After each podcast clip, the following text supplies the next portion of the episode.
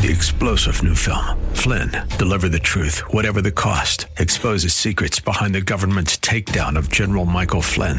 Flynn knew what the intel world had been up to. He ordered the first audit of the use of contractors. This set off alarm bells. He told the truth. He was the most dangerous person for Donald Trump to hire. They had to get rid of Flynn. Flynn, deliver the truth, whatever the cost. Available now. Watch it today. Go to salemnow.com. Salemnow.com.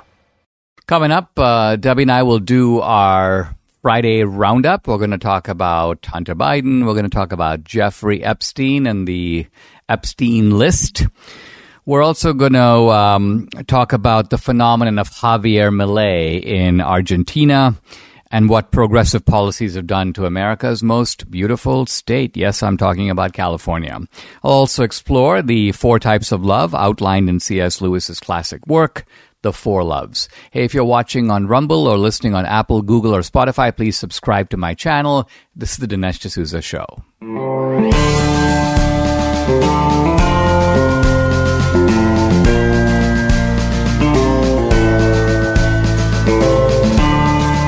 America needs this voice. The times are crazy. In a time of confusion, division, and lies, we need a brave voice of reason, understanding, and truth. This is the Dinesh D'Souza Podcast. Debbie and I are here for our Friday roundup, but here we are in our, well, I guess this is our new Our new set, format. Our new right? set. well, you were instrumental in helping to set it up, and I, I think it's a it's a more. We used to sit side by side, and I think it was a little unnatural because, It was because we never sit side by. When do we sit side by side? right, in the restaurant we were like more likely to sit across. Yeah, no, I'm kidding. And it's easier to talk. Yeah. that way. Yeah.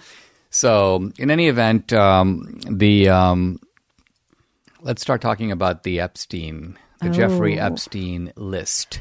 Well, it's not really a client list. It would be better if we had the client list from, you know, Ghislaine Maxwell. These were the list of all the customers, or at least these were all the patrons.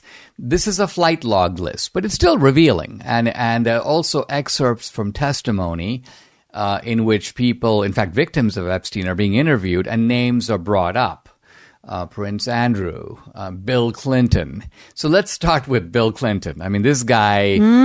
He likes them young. I mean, not not a big course. surprise, right? Clinton That- was a regular. That is okay. If that man is, doesn't creep you out, this will. This should creep you out about this guy. Yeah. we know he's a sexual predator. We we've heard from his victims, um, and so this doesn't really surprise me at all. Does it surprise you? I mean, Well, no, but again, you know, it, this information appears to be coming out too late for there to be any accountability. In Yep. fact, right away, I notice even media reports, no one is claiming that there's any illegality. right, Well, right. Well, if Um, you like them young, probably you've done something illegal. I mean, I'm just saying. well, why are Right? you there? What is what what what Yeah. was Clinton's reason Yeah. for his multiple trips? Yeah. Um, and and then Pr- Prince Andrew. I mean, pretty Yeah. outrageous and shocking. Now, I think you were telling me that the that the royal family is on to this guy. And- Well, somewhat, but I don't. I don't think they have shunned him completely. I don't think that they have completely done away with him. Like, as in, we don't want anything to do with you, because I think he's still there, especially after the death of Queen Elizabeth. I think she was the one that was like, I, ha- I want nothing to do with you. And then I think his brother, King Charles, is like, it's okay. You know, we're going to overlook this. So I'm not really sure how it's going down in in that, you know, in their in that- world. yeah. in that world. Yeah, but Um, but it is pretty interesting how how the Bill Clinton, uh, you know, I guess scandal was hidden right before the 2016 election Right. on purpose. Like we don't want we don't want this to come out because it could damage Hillary Clinton as the candidate, right? So they hid it. That is even worse, I think, than than than the scandal itself. And and so but it goes to show you how far the media is willing to go to hide the just The most sordid horrific and, behavior. and yeah, horrific behavior. Sort of just just to get their guy, in this Yeah. case Hillary, across the finish Yeah. line. And it's not the only time because, as we were talking um, um, a little bit ago, this is exactly what happened with Hunter Biden and the laptop Exactly in the right. 2020 election. Exactly right. right. So Yes. a replay of another Yeah. scandal, Yeah. probably of the same, or also of big magnitude. Yeah, I mean this one this one involved um, a little bit more of a like I guess a a, a foreign scandal. I guess than this, but uh, but nonetheless, it was still a scandal, and it could have kept people from voting for for Joe Biden, and and of course because the media, because he was the darling, as Hillary Clinton was the darling, they, they like I told you a couple of days ago, I said it's really interesting how they make up scandals about the person they don't want and they hide the scandals of the people that they do want. So right before the 2020 election, they'll drop a Stormy Daniels Yeah. accusation, or they were the Whit- Whitmer kidnapping hoax. Yeah. Notice that that came out just two weeks before the election. And it, there's not enough time to figure out what really happened. And there's Whitmer. Yeah, there are all these white supremacists who are trying to kidnap me, even though Whitmer knew from the beginning that this was orchestrated. This was a setup. In fact, she let the FBI in to install all these sort of surveillance devices in her house. So while the the the kidnapping plot is brewing, Yeah. she is uh, he's appraised about it from from the beginning. So this is the fictional scandals that are used against Trump. Right. And don't you think, you know, people are alluding to, oh, yeah, Trump was on that list. But don't you think if Trump was really on that list, like as if he was really going to Lolita Island and doing all the shenanigans, don't you think we would have known that in 20, in 20, you know, 20, at least 2020? For sure. For sure. Maybe not 2016 because then they would have had to bring in the Clinton angle. But for sure in 2020 when, when the Clintons weren't, weren't On the around scene, on the scene. Um, so I don't think there's any any merit to that at all. No, I mean there's no evidence that Trump went to that right. island at I all. think I think he- he's mentioned because I, Epstein wanted him to go to the casino, wanted him to to you know do that, and and he was like, no, you cannot be underage. You have to be 21 to be in a casino. And I think I think he was trying to get these girls in there, even underage girls, obviously, and and I think that the um, the Trump, I guess, team said no.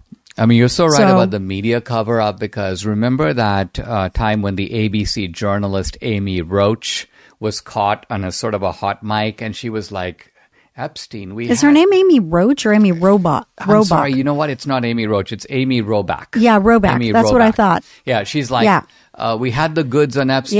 Yeah. We we had the connection to the Clintons, but the higher ups would have nothing of it. They Yeah. suppressed the story, and so I mean, I, I guess part of what is so creepy about this whole thing is that there is evidently a, pedophile ring at the highest levels of our society. Uh, and it involves Hollywood. It involves The left. Imagine that. yeah, and it is on the left. It is on- on the left. There's no there's an ideological component to it. I mean, this is this is sort of a vindication of Alex Jones. Because I mean, Alex Jones would talk like this years ago, and people would go, "Well, that's that's a little," ri-" and I even thought, you know, some of this stuff is a little bit out there. You mean he talked about He about talked the about Epstein? about no, he just talked oh. about a ring of pedophiles. Oh, yeah, yeah. who Right. are in Yes. the highest positions. yeah, you remember they tried they tried to say that that was a Q thing. Remember, Right. That it was all fake and that, that None that of it was none of it true. was true. It turns out, I think all of it is true. Or, I mean, it's looking it it's looking like it anyway. I mean, look at this little tidbit here. This is from Technofog.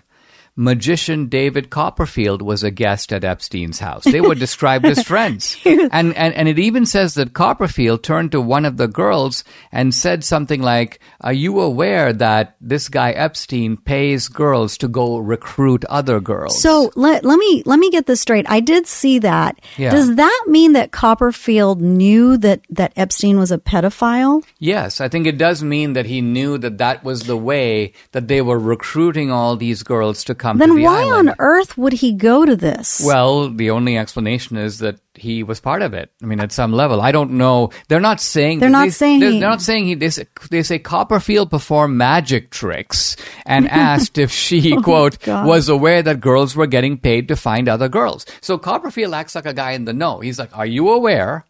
That Yeah. girls are paid to find other girls. But that's very strange. now, here's another name that yeah, will surprise I know. you. No, I. no, I, no, no. Who, What? who are you thinking of? Michael Jackson. well, Michael Jackson was. I wasn't Oh going to yeah. go there. Oh, Stephen Hawking. I mean, you have to laugh, right? The guy in a wheelchair, the guy with this paralyzing Oh, disease no. who can't speak. Apparently, he was a freak. Uh, and he was a he was a he had all these sexual fetishes, and one of his sexual fetishes was to see midgets naked. no. Yes, no, it's true. Where did you read that? This is all in the Epstein Oh. files. I think You're missing the best Oh, parts. I'm missing the- Clearly, you're just skimming the surface. Oh, well, I was happy to see that even though Michael Jackson was mentioned, I don't think he did anything. Well, you're a big fan of Michael I- Jackson. Yes. Well, musically, you're Yeah. because Jackson was used. Right, right. So, um, and then um, uh, I asked you this morning. I said, "Is um, is Bill Gates mentioned in any of this?" And you said, "No, not Well, yet, to- not, yet." Anyway, Not yet. You're right. I'm Yeah. not sure if we've seen the full release of the names. Yeah. So they're focusing on the prominent names Now, that are already out there. You know, they keep denying that Clinton wasn't at the island, but I saw that Netflix special where it actually inter- they they interviewed one of the caretakers at the island and he said Bill Clinton was a frequent visitor of the island. So, how does that Well. I, I think that these files appear to be corroborating that, at least from the from what I've read.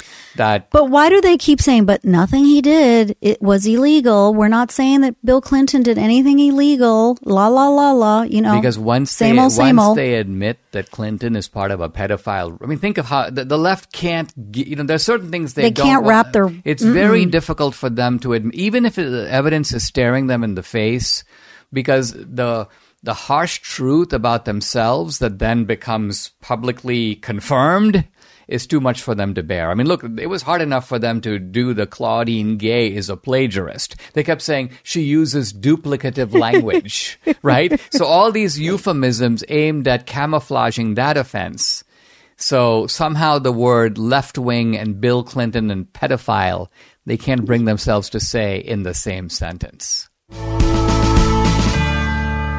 My name is Mark Lichtenfeld, best-selling author of Get Rich with Dividends and chief income strategist at the Oxford Club, one of the world's largest and most prominent financial firms where over 250,000 readers receive my insights each week. I believe we're entering the greatest oil bull market since the 1970s. That's why I'm so excited to share this special oil and gas investment with you today. I've discovered an unusual way to potentially bank massive income from the oil and gas surge 100% outside the stock market. Oil and gas royalties are a backdoor way to get paid over and over again, and you can get into a top royalty stream for just $25. This is your chance to get the income you need to truly enjoy life, simply because you made the decision to give the Oxford Income Letter a risk free try today. But this opportunity won't last forever. To learn more about Mark Lichtenfeld's unusual approach to generating monthly income from the oil markets, please visit oilpayday.com. That's oilpayday.com. Paid for by the Oxford Club. With each year that passes, the term health goals takes on more and more importance for Debbie and me in our younger days. Feeling great, feeling healthy was just something we took for granted, but now it's become an active goal in our life. That means we do specific things to help us get there. One of those things we do every day is take this balance of nature, fruits and veggies in a capsule. So easy. Why do we choose balance of nature? Well, a bunch of reasons. Probably one of the most important is they are always made from whole food ingredients. Have you started getting more serious about your health goals like we have?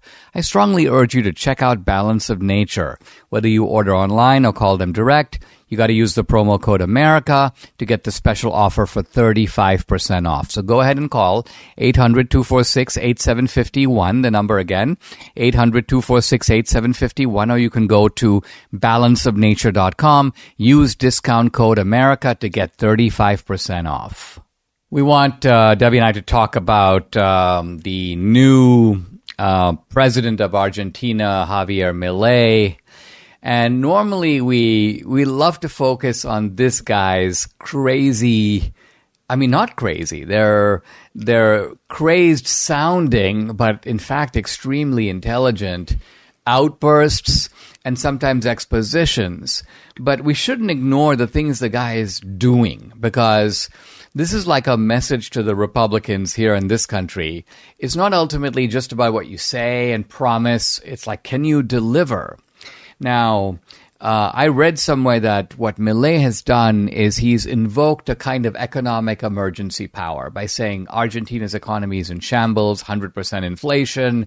It's like an economic wreckage. And this gives him power, which is important because he, he does have a legislature that is not friendly to him. So, but he's able to do certain things unilaterally. And look at what he's done. I'm going to go through a, a quick list and have you sort of comment on it just, and this is in a very short period of time, he has eliminated 12 out of 21 cabinet posts. So he's cut the cabinet like in half. He's fired 5,000 government employees. He's ended 380,000 government regulations. He has banned woke language in the military. He has introduced a bill to affirm the right to self-defense, bill to legalize homeschooling, which is, I guess, was not common in Argentina, he has a proposal to punish all organizers of riots. And his new thing with, with people who do demonstrations and block the roads is he's going to cut their welfare benefits. it's kind of a marvelous way to concentrate their mind. It's like, oh, I'm going to go protest. Oops, I'm going to lose my welfare benefits. Um, he has privatized state run companies. He has opened up the Argentine uh, oil industry. So, all of this amazing, um, amazing, right? Absolutely amazing. And um, the other thing about it is that this guy is, uh, and I, I, in this way, I think he's analogous to Trump. He's a cultural figure. You even say that his haircut, which is really out there, it's like a rock star haircut, yeah. is part of that image. Yeah, right. Yeah.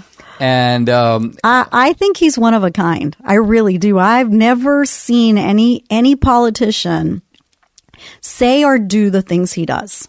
Really. Yeah. I mean, anywhere in the world. Right. I mean, for, first of all, start with just a simple fact that he does not hesitate to use massive obscenities. Oh, yeah. The He F loves word, that. He ram loves it up that. your rear end. Oh, no, I he- mean, he does not hesitate, right? Yeah. And the other thing is that politicians normally are habituated to agreeing with you uh, and also maintaining a certain cordiality. Whereas, um, whereas he'll be interviewed by someone talking about the poor or talking about why do you sound very uncompassionate and you expect him to go well i'm not being uncompassionate or that free market capitalism is truly he doesn't go there he goes i don't care right i do in other words he basically just Yeah. says who cares what your Yeah, feelings yeah. are Yeah. and so this is a guy i mean to me his slogan is i've had it Yeah.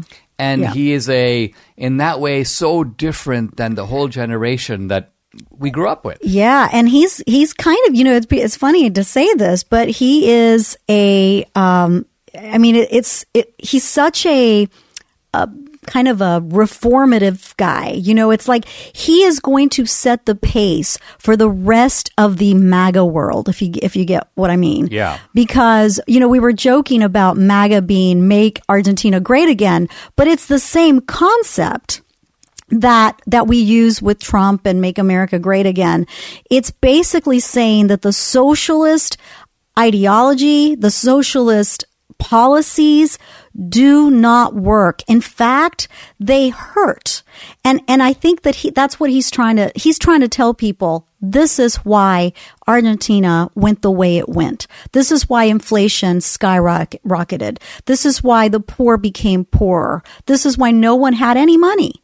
He explains it in a way that not very many people can, but he is an economist. So, that is true i mean we don't have someone of his intellectual caliber who is in the political sphere doing that kind of thing. the closest example i can think of is vivek ramaswamy but vivek is an entrepreneur. He's not an economist but he's an entrepreneur and he does have he is able to go to things at a depth that is a little surprisingly rare in our politics. But Milei is way beyond that in the sense that Milei will take obscure economic theories, um, the uh, you know uh, a sort of an economic effect. He, he'll talk, for example, about how the government by itself produces nothing. Now we know this. But it doesn't really sink in. I mean, when we go to Washington D.C., and we took Justin, uh, uh, my stepson, your son, to Washington D.C., and he was very taken by the spectacular buildings, or Department of. Agriculture, Yeah. Department of Education, Department of Energy. But if you ask the question, how much agriculture does the Department of Agriculture produce? None. How much education does the Department of Education produce? None. How much energy does the Department of Energy produce? None. So these are referee agencies that are doing nothing more Wasteful. than making rules Yeah. for private industry. And it's private industry so that's Milei's point. Yeah. all the wealth of the country is generated in the private sector. Yeah. and the state is a parasitic sector that is doing nothing more than draining the private sector. And yet he goes think about it. The politicians who are doing this act like they've produced things which i think is really important when i was in washington d.c I used to always look at these statues of these people, and I was, you know, sort of taken a little bit by, oh, this guy, the, you know, the Robert Byrd Memorial Highway, and, leave aside Robert Byrd and you know the Ku Klux. Leave, let's leave aside all that. We don't. We're not talking about all that. Yeah. What we mean is Robert Byrd didn't build that highway, right? It was built with private capital. Robert Byrd simply secured the appropriation which is the seizure of the money of the taxpayer to put the highway, and his name goes on the highway as if to say, I did that. You did nothing. You didn't create one penny of the wealth Yeah. that built that highway, or that library, or that medical center. But think about how wealthy these politicians become on on our backs. I mean, really, it's it's crazy. But um, and I'm sure in Argentina too. Um, I was gonna say if if Milei succeeds in in really uh, building up Argentina, making it great again, maybe he'd a, he'd be a great candidate to move to America and make America great again That'd in be really- 28, right? that- that would be really After funny. Trump, you know, kind of his successor. Well, he needs to learn English. Oh, he doesn't know English. No, because every No? time we've seen him, it's he's speaking Uh, yeah. in Spanish Yeah. with subtitles. I mean, you Yeah. obviously you know I- Spanish, Yeah, so so I know, but but he's speaking to a Spanish audience, though. Have you ever heard? Maybe he yeah. I speaks don't. I, English. I wouldn't say I know that he doesn't speak English. Maybe he does. yeah, he Maybe might. does. I, I need to ask some some people that know him to I see. I mean, there are other figures worldwide, Nigel Farage, and of course Geert Wilders, and, and now Giorgia Meloni in Italy. But I'm not aware of anyone who has this r- record of accomplishment in such a short time and has created such a sensation. Yeah. Uh, as Milei. So I think Right. he'd have to be one of the leading figures of the global. I told you he's one of a kind. He's one of a kind.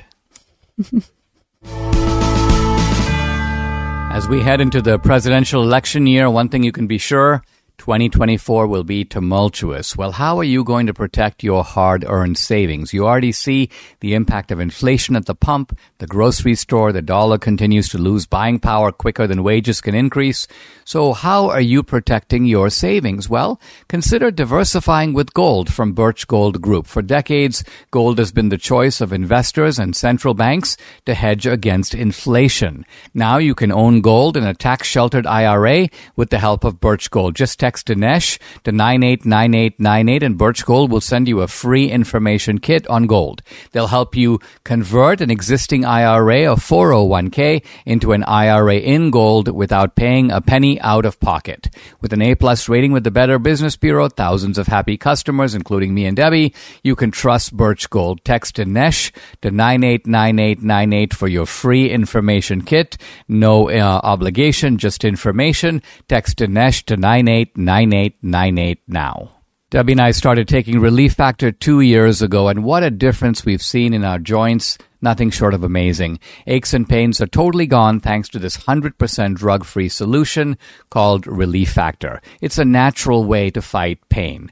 Relief Factor is a daily supplement. It helps your body fight back against pain. It's 100% drug free.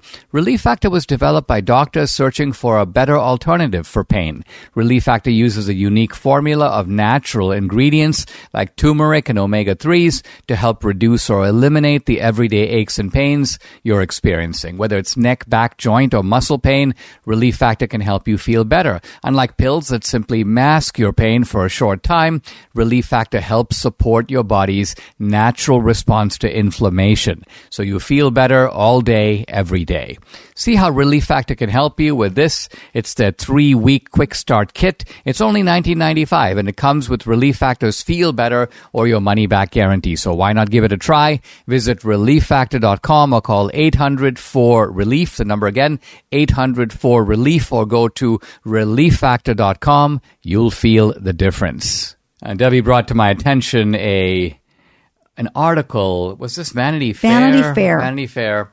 And it's an article, pretty in-depth article. Um, I mean, Vanity Fair sometimes runs long pieces, but this article, I mean, you printed it out for me, and it's Yeah. like forty pages long. It's uh, it's called the Golden Dream, and the theme of the article is that. Um, well, I'm going to read the subtitle. California knows it's a state in crisis. Its leaders know, residents know, the rest of the country knows. But how it got here and whether the way out is any kind of model to follow, nobody can agree on. Now, they're acting as if California's got some problems, but there's a bunch of um, far seeking progressives who are trying to solve these problems. And when you were reading the article, you said that you thought you were in La La Land. I mean, you thought you were in a different planet. Yeah, You could yeah. hardly make sense of what Yeah. these people were getting at. So explain that. Yeah. So it just seems it's very strange because they all of a sudden make it seem as though the the problems that California has are not the progressive policy problems, the, the Democrat problems, but they're our problems somehow because we are the ones that don't think that climate change is real. And they're saying that, you know, California is being affected by climate change. So we're destroying California, I right? see. And then the gun, the gun issue, it's our fault because we don't ban guns. The, the conservatives don't ban guns. So it seems like everything that is bad in California is not because of the policies of the people that run California, but rather the policies of the people that don't run California.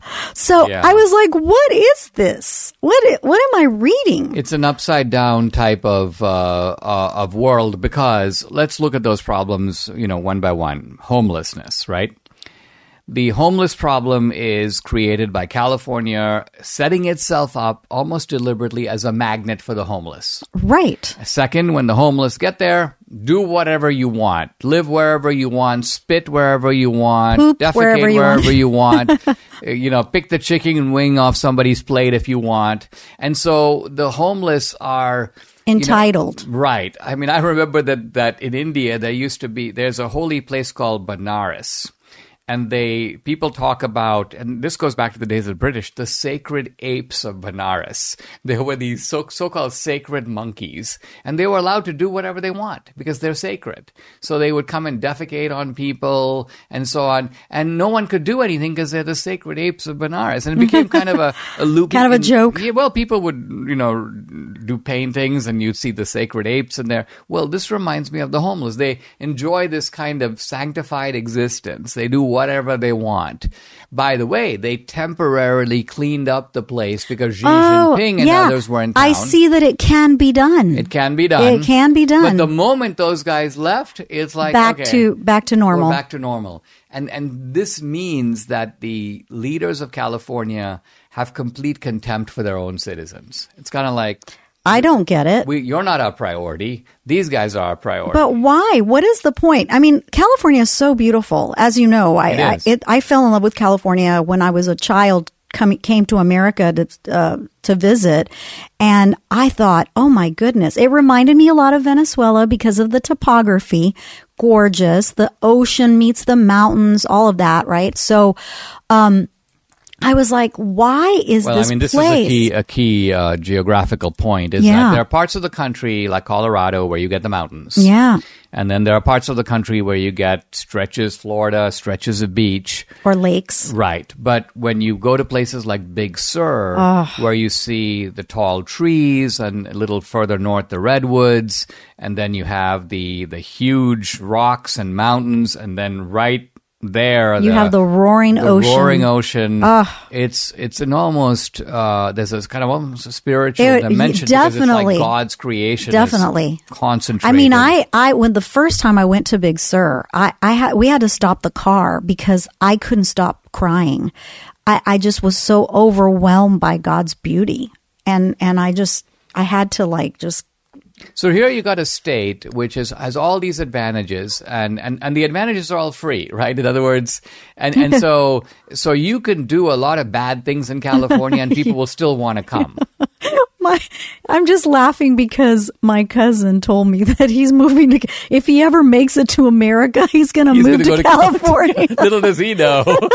You'd be like, yeah, that's, yeah. Oh, uh, yeah. But yeah. no, it's true. It, it it gives them, and not just not just the the homeless American citizens, the illegals get you know treated like royalty in California. and and I, I think I know why that is. It's because if the California dream of the Democrats is their American dream. So when you look at Biden's uh, border policy, what is the real goal?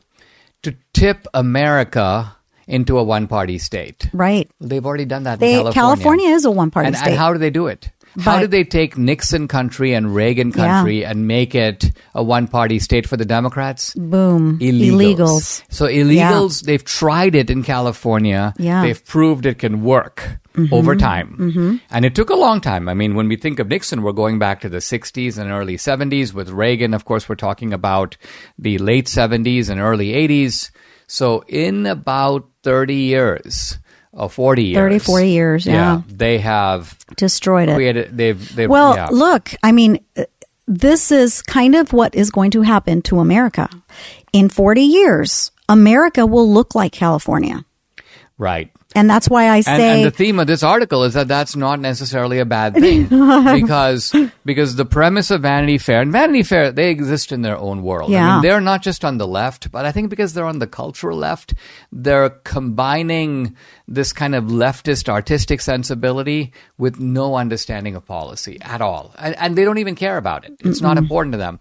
To them, and the article reflects this, politics is really all about style. You notice how, the, how this reporter approaches the topic? Mm-hmm. Yeah. He goes and hangs out with Nancy Pelosi Yeah. and he talks about her sunglasses and he talks about the how she likes ice cream and she puts chocolate syrup on her ice Exactly. cream. And, then he goes to Oh, Hollywood. yeah. He's hanging out with who's the guy from Hollywood, the, the Hollywood mogul, uh, Katzenberg, I think it is. And Katzenberg talks about his Marshall. Think about it. You've got Jeffrey Katzenberg, Hollywood agent. And he's like, let me tell you my Marshall plan for the homeless. So, uh, so this is the Vanity Fair world yeah, yeah. and um and but skewed. it also shows that it shows one I think one of the cardinal weaknesses of the left, and that is that they don't do any scrutiny of their own policies because no, they blame. I'm well, telling you. They, right. In other words, no matter how bad the policy is, they will never correct it because they don't acknowledge that it's failing in Yeah, the first no, place. exactly, because they don't they don't acknowledge that that's the reason it's failing. Right. But they blame the other side Right. for that for that po- for that failure, even though it is their policy that is the failure. But you're right. I mean, you can do this in politics. You cannot do it in normal life, right? I mean, if you or I start a business and the business is hemorrhaging money, right? The fact of it is something is going wrong right here. And you can't start with blame the customer. Right, blame the customer. exactly. Or or you got to say there's something wrong with my product. Right. And that's why it's not finding but they're never going to admit that there's something wrong with their product. Never. Never. And so the way they do that is that they have to create solutions for problems that they themselves have inflicted. It's kind of like saying, I'm going to take an axe and, and, and, and, and deliver a blow to your knee, and then I'll supply a bandage for you to bandage your mm-hmm. knee. So, and I think this is a lot of what's going on. They'll say things like, well, the problem of the homeless is that we just haven't built enough public housing for them. Mm-hmm. So they, they, and they don't realize that the homeless aren't looking for public housing. If they were, if they were looking for public housing, they wouldn't be in these. they would be in, in the public They'd be in housing public now. Housing now. Yeah, because they are available. Uh, public housing is available. Yeah, it's available. Um, yeah, and then and then the gun issue, which which was interesting because apparently, um, uh, what's his, the Gavin Newsom? Newsom. He just uh, signed a bill that is going to essentially make it illegal for anybody to carry a weapon in in, in a church, in a movie theater, in in a restaurant, any public place, library, school, whatever, and and so again, they're blaming the gun issue on the citizens instead of on the criminals or on the on the people that are, have mental issues right so they they completely ignore that component of gun violence and and to be honest i can't think of a single incident where a law abiding citizen just went crazy you know, and, and shot at people. I can't think of a single ins- instance that that happened. Every single one is, it's either an, a disgruntled employee who's already kind of crazy or a crazy person that should be in an institution already or a criminal that shouldn't have a gun because he's not in, not supposed to have one, right? I mean, in almost every case, it's a clear failure of some liberal system. Right. So, for example, here's it. a guy who's nuts. He has been subject to multiple mental evaluations. In other words, it's in almost every case they already know that there's a guy who's deranged. Yep. And yet he's out there, he's Yep. doing his thing, and finally he pulls out a gun and kills twenty people. Yeah. And then they go, the gun did it, Right. Or, or the solution is to suppress the rights exactly of law-abiding. exactly but what's going to happen is that law-abiding citizens will keep their guns at home and no one will be able to stop the lunatic Right. No, absolutely.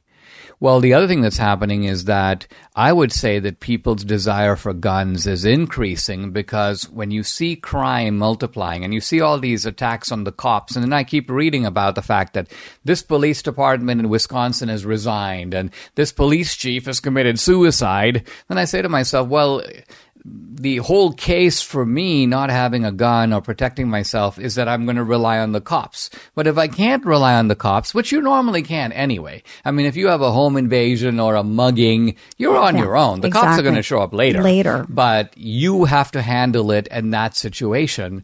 And so you're going to say that the more lawless a society Mm-hmm. is, the more imperative it is for you and me to be able to protect ourselves. It's a new year, guys, and you might need some new bed sheets for your house. As you know, my friend Mike Lindell has a passion to help everyone get the best sleep of your life. He didn't just stop with the pillows. He created the Giza Dream bed sheets. They look and feel great, which means an even better night's sleep for me, which is crucial for my busy schedule. Mike found the world's best cotton called Giza. It's ultra soft and breathable, but also extremely durable. Mike's Giza sheets come with a 60-day money-back guarantee and a 10-year warranty. The Giza Dream Sheets come in a variety of sizes and colors, and Mike's got a great deal. For a limited time, you'll get 50% off the Giza Dream Sheets. You get a set for as low as $29.98. Wow. Go to mypillow.com. There you'll find not just this great offer, but deep discounts on all the MyPillow products, the MyPillow mattress topper, the kitchen towel sets, the flannel sheets, and so much more. Call 800-876-0227. The number again,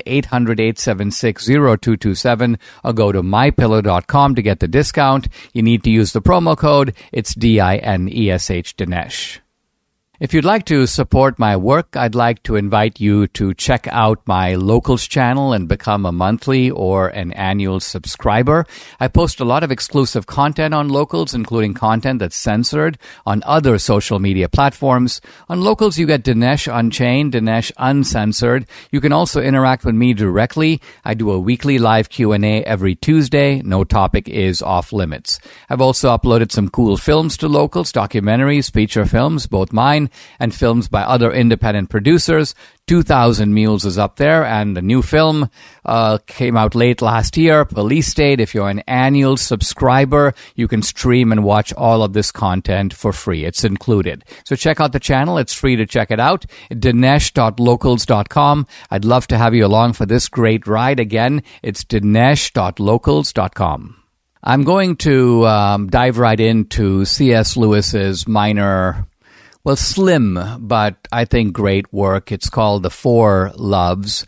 And I spoke yesterday about Lewis's background, the fact that he is known as a Christian apologist. We will see some discussions in this work about Christian love, about God's love, about the special relationship between God and his prized creation, mankind.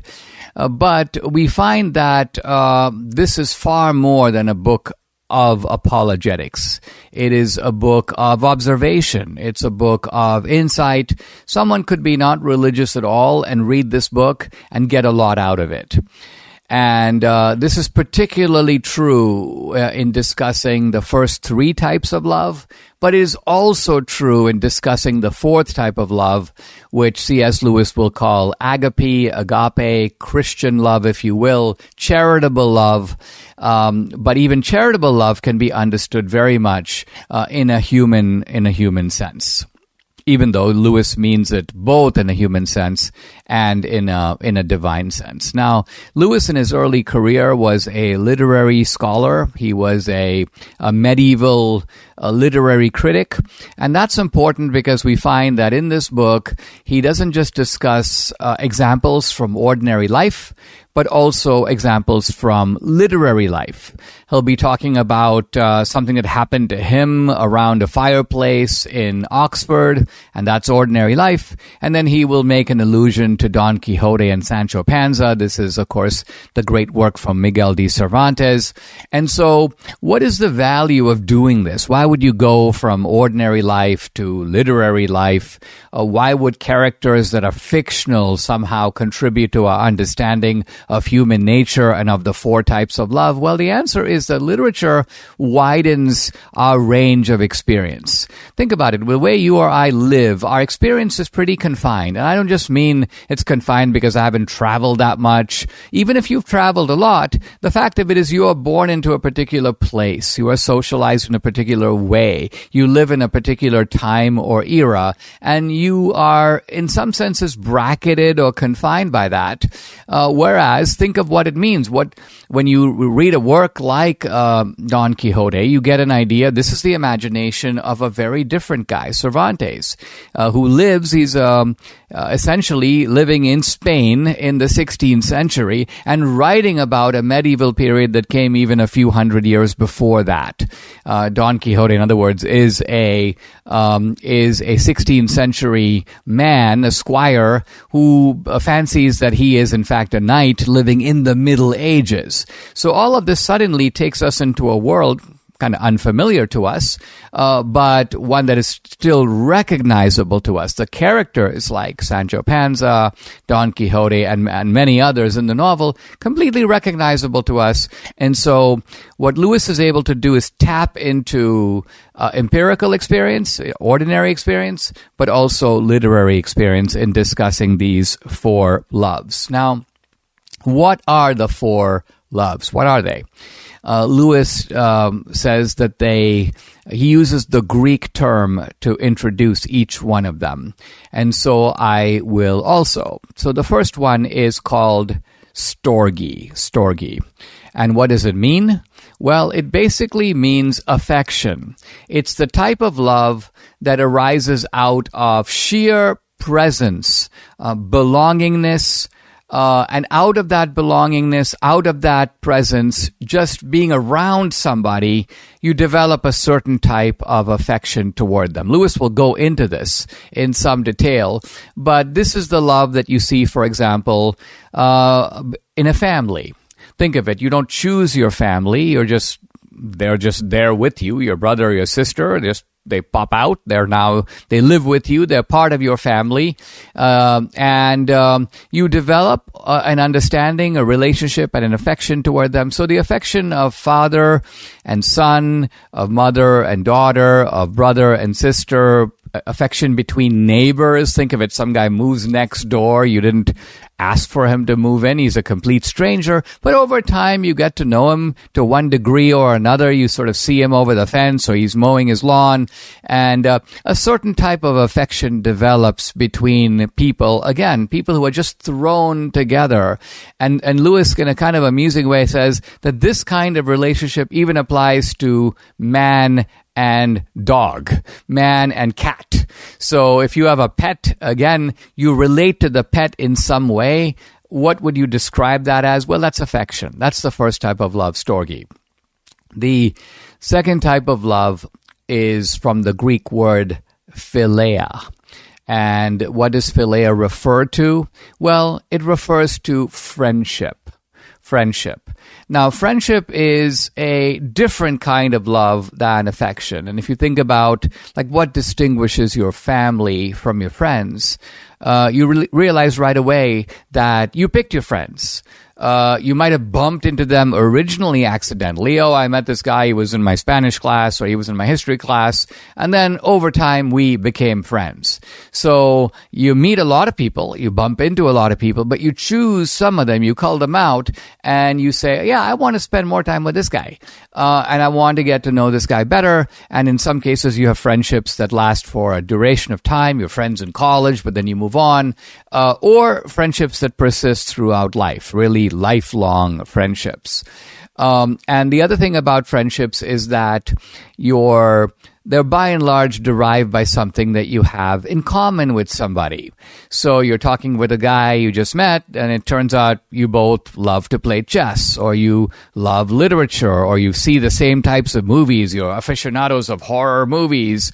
And uh, that becomes the entry point for getting to establish a friendship in which you ultimately learn other things about a friend, including some things that you don't have in common, but it's the common element that holds the friendship together. It is the shared interests, the shared values that becomes very critical. So that's the second type of love, philia.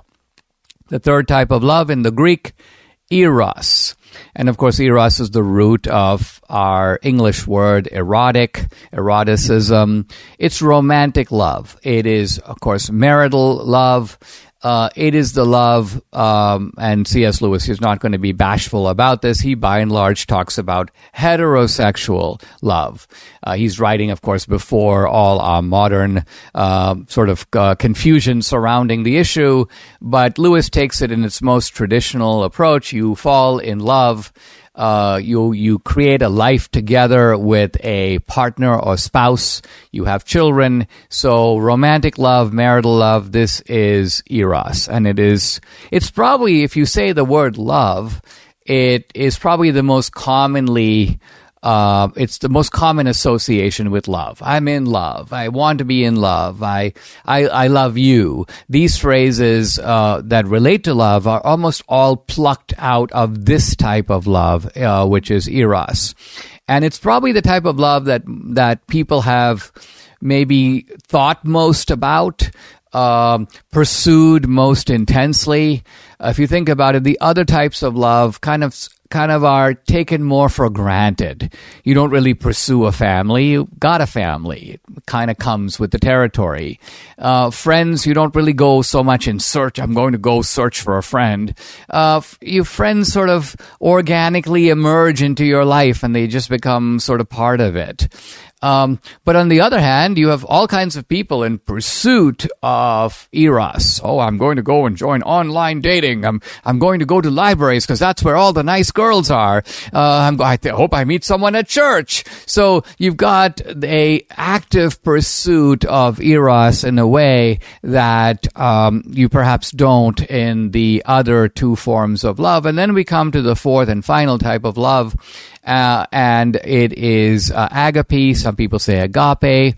It is uh, Christian love, uh, but in its true meaning, it is just unselfish love. It is charitable love, and and right here we should think about the fact that love normally is pretty self motivated. Uh, it is driven by human wants and needs. Uh, think about in a family. Uh, a child is attached to the mother, but the child needs the mother. The child wants food. The child wants affection, and the mother is there to provide it. Uh, and similarly, the child might serve some need or want in the mother. So even in this most fundamental sense, you've got uh, you've got storge or affection based upon this basic human need. Um, it it's perhaps arguable whether friendship is a human need in the same way. Maybe there are some people who can exist really without friends, although I think friendship is important for a full life. And if someone is doesn't have any friends, you're like, wow, I feel a little sorry for that guy because he doesn't have or she doesn't have any friends or any good friends, anyone that you can really confide in as a friend. And um, Uh, and eros is also based upon need. Uh, it's grounded in the basic human impulse that you uh, that is sort of implanted in us. Uh, so when you're talking about uh, agape or uh, charitable love, it's love that derives no benefit. The reason it's it's sometimes associated with God's love is that God doesn't need us. God creates us. He chooses to re- relate to us. But God doesn't need us. Now, interestingly, you can't say that the same is true from the other side. We actually do need God. Uh, and so uh, agape is really God's love flowing toward us, not so much our love flowing toward God, which is based upon the fact that we need God uh, and we pursue God, and we have rewards to be gained if we um, if we love God. Uh, in other words, we're looking for an afterlife. We're looking for another life beyond this one. We're looking for hope beyond the grave. So these are all actual incentives that we have to pursue, if you will, God. But God doesn't have those same motives. God doesn't get anything out of us that He doesn't already have. God is already uh, has a certain type of built-in perfection, if you will. So anyway, this this has all been I guess more Dinesh than C.S. Lewis, but I think it is a, a valid way to plunge into Lewis's kind of unique and insightful observation of these four types of love, and we pick up on all of that next week. Subscribe to the Dinesh D'Souza podcast on Apple, Google, and Spotify, or watch on Rumble, YouTube, and SalemNow.com.